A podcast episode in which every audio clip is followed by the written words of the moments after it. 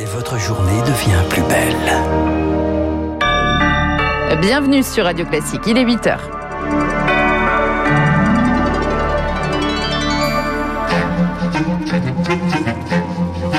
7h30, 9h, la matinale de Radio Classique avec Guillaume Durand.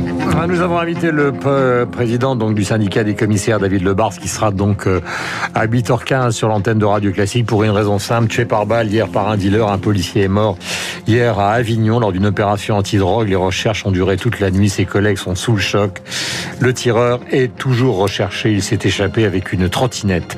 L'émotion et la colère à Mérignac, près de Bordeaux, après le meurtre de Chahinez. Cette mère de trois enfants a été brûlée vive par son mari violent. Il avait déjà été condamné pour violence conjugale. Et puis le grand oral du bac aura bien lieu, comme l'épreuve de philosophie, mais Jean-Michel Blanquer aménage les deux épreuves. Comment Réponse dans un instant. Il est pile 8 heures. Voici Lucille Bréau et la rédaction de Radio Classique. Radio Classique. Lucille, un policier tué par balle à Avignon. Le tireur est toujours en fuite ce matin. Et toute une ville se réveille sous le choc. Les faits se sont produits vers 18h30 sur un point de deal connu du centre-ville. La police est alertée par des riverains. Ils signalent un attroupement. Trois équipes sont envoyées pour procéder à des contrôles. Et c'est là que tout dérape, Rémi Vallès. Oui, alors qu'il prenait la fuite, un des dealers fait volte-face. Il sort une arme de poing et tire à deux reprises sur deux policiers qui étaient en civil. L'un d'eux est grièvement touché à l'abdomen et à la poitrine. Malgré l'arrivée des secours, ce policier de 36 ans, père de deux enfants, succombe à ses blessures. Le tireur, lui, s'est échappé à trottinette. Vincent Date, secrétaire zonal Alternative Police, il a travaillé aux côtés de la victime. Et ce matin, le policier est sous le choc. Un mélange de colère, de. On le connaissait tous, euh, Avignon c'est pas grand, c'est très difficile. Encore une fois, ça démontre la dangerosité de notre travail au quotidien. Bien entendu, vous pouvez comprendre les mois qui traversent l'ensemble du commissariat d'Avignon en ce moment. Et le ministre de l'Intérieur Gérald Darmanin s'est euh, rendu sur place dans la nuit pour apporter son soutien aux forces de l'ordre et livrer un message de fermeté. La lutte contre les trafics de stupéfiants partout sur le territoire national s'apparente à une guerre. Cette guerre, nous la menons grâce à des soldats. Et ces soldats sont les policiers et les gendarmes de France. Aujourd'hui, un de ces soldats est mort en héros pour lutter contre ce trafic de stupéfiants. Alors que l'auteur des tirs est toujours activement recherché ce matin, le Premier ministre Jean Castex insiste également de son côté. Tout est mis en œuvre pour que cet acte odieux ne reste pas impuni. Et colère aussi de Marine Le Pen, la présidente du Rassemblement national, appelle sur Twitter l'État à protéger les policiers et leurs familles. À Mérignac, près de Bordeaux, l'effroi au lendemain d'un féminicide en pleine rue. Elle s'appelait Chahinez, elle avait 31 ans. Son mari l'a brûlée vive en plein jour après lui avoir tiré dans les jambes. Il avait été condamné pour violence conjugale en 2020. Ils allaient divorcer. Un drame qui soulève une question majeure. Comment cet homme récidiviste a pu approcher son ex-compagne?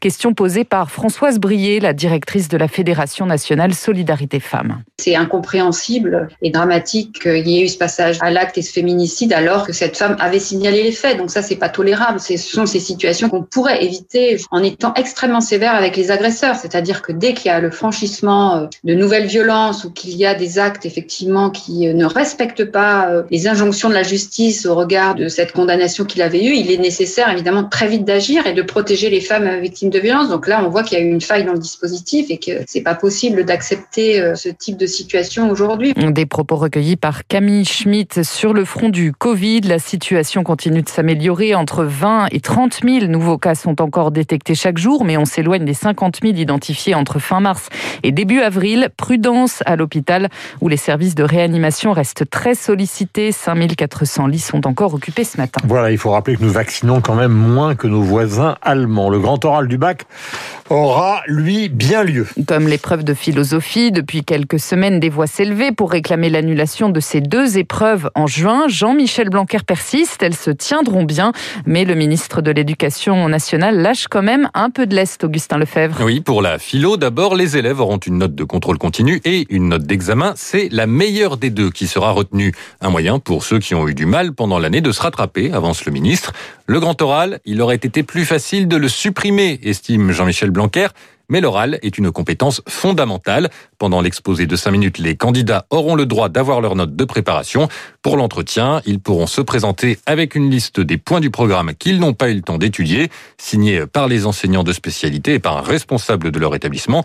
Le jury ne posera pas de questions sur ces points. Enfin, aménagement également pour les premières. Les élèves pourront choisir entre deux textes à l'oral de français. Le nombre total de ces textes avait été euh, déjà réduit au début de l'année.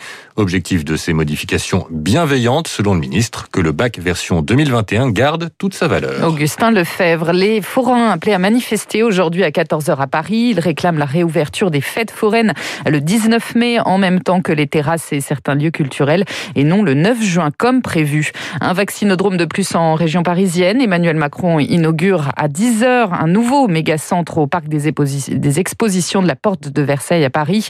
Objectif vacciner 2000 personnes par jour à terme. Pour accélérer la production mondiale, les États-Unis, eux, sont favorables à la levée des brevets sur les vaccins. Centaine de pays le réclamaient, mais pas la France qui y reste opposée.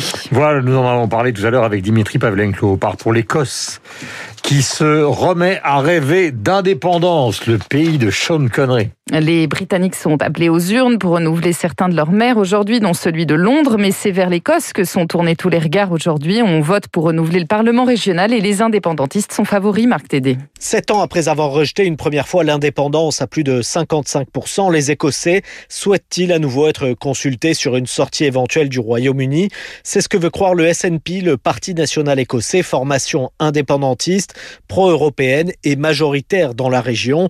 Christian Allard, élu à Aberdeen et candidat au Parlement écossais, estime que le Brexit a changé la donne. L'Écosse avait voté pour rester dans l'Union européenne, se retrouve ressortir de l'Union européenne contre son gré et l'Écosse veut absolument son indépendance pour renouer avec l'Europe. La première ministre écossaise Nicola Sturgeon a promis de demander à Londres un nouveau référendum si son parti, le SNP, remporte une majorité absolue. Mais pour la politologue Fiona Simpkins, spécialiste de l'Écosse, le premier ministre Boris Johnson se montrera plus inflexible que David Cameron, qui avait autorisé en son temps la précédente consultation. Boris Johnson, au contraire, euh, a affiché un unionisme euh, beaucoup plus dur.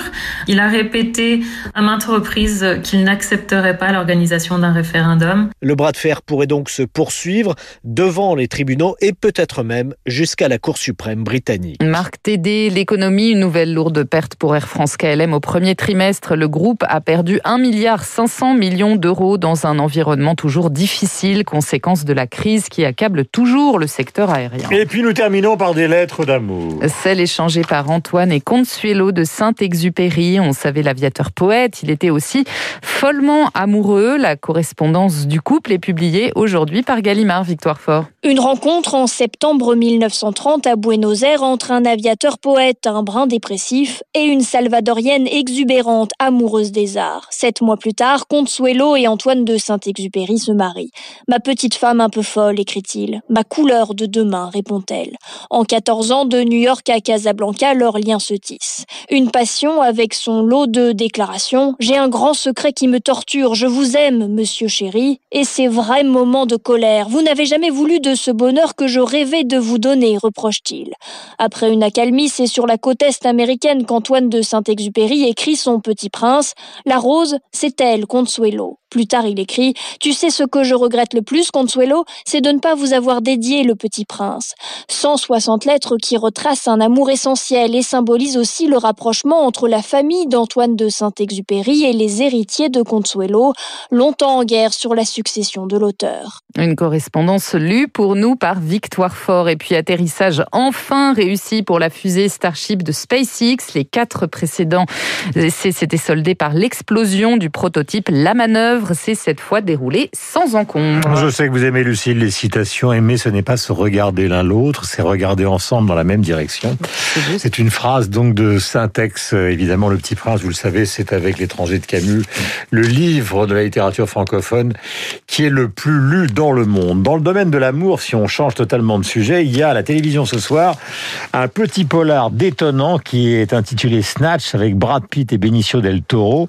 Euh, c'est un polar comme seuls les Anglais savent le faire, complètement déglingué. Euh, vous savez que Guy Ritchie, le réalisateur, fut le mari de Madonna pendant sept ans, d'où Vogue.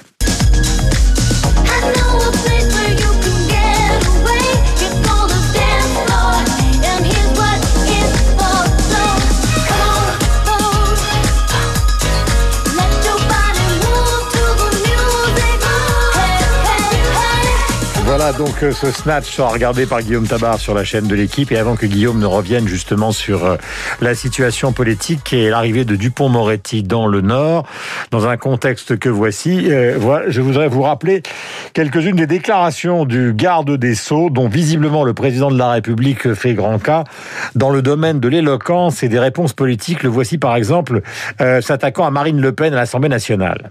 Madame Marine Le Pen. Quel privilège de vous entendre enfin. Voilà bientôt six mois que je suis garde des Sceaux. Je vous ai vu euh, quelques minutes à chaque euh, QAG. Alors, madame, voyez-vous, il y a les mensonges du matin, il y a ceux de cet après-midi. Vous les enfilez comme les perles. Sur les chiffres, vous mentez. Les chiffres de la récidive, vous pouvez les égrener, euh, là encore, mais vous mentez, madame. Ceux sur la délinquance ne sont pas les bons, ceux sur la récidive ne sont pas les bons. Si vous aviez été présente ce matin, déjà ils ont été évoqués à de nombreuses reprises.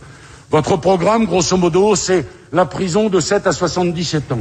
Voilà pour les propos de Dupont-Moretti. Je rappelle qu'après l'histoire, évidemment, d'Avignon, Marine Le Pen, euh, sur Twitter, a réclamé au gouvernement une protection en urgence des policiers. Mais c'est le talent de Dupont-Moretti qui est mis en avant, évidemment, pour des raisons euh, politiques. Le voici, par exemple, se payant euh, du côté de la France insoumise, le député Ruffin. Vous allez sur une affaire judiciaire en sachant parfaitement que je ne peux pas la commenter. Ce sont des façons d'utiliser, au fond, euh, les victimes et, l'air victimaire à des fins euh, politiciennes. Il y a là quelque chose euh, d'assez désagréable, voyez-vous. Vous n'avez pas le monopole de l'émotion, et ça suffit, cette présentation qui utilise le malheur des autres pour vous présenter comme une espèce de chevalier blanc, gardien autoproclamé de la morale publique et des misères du monde. Voilà pour ces propos donc euh, de celui qui est garde des Sceaux. Il ne s'agit pas évidemment euh, d'un plaidoyer pour cette candidature, mais c'est une manière de présenter l'éditorial.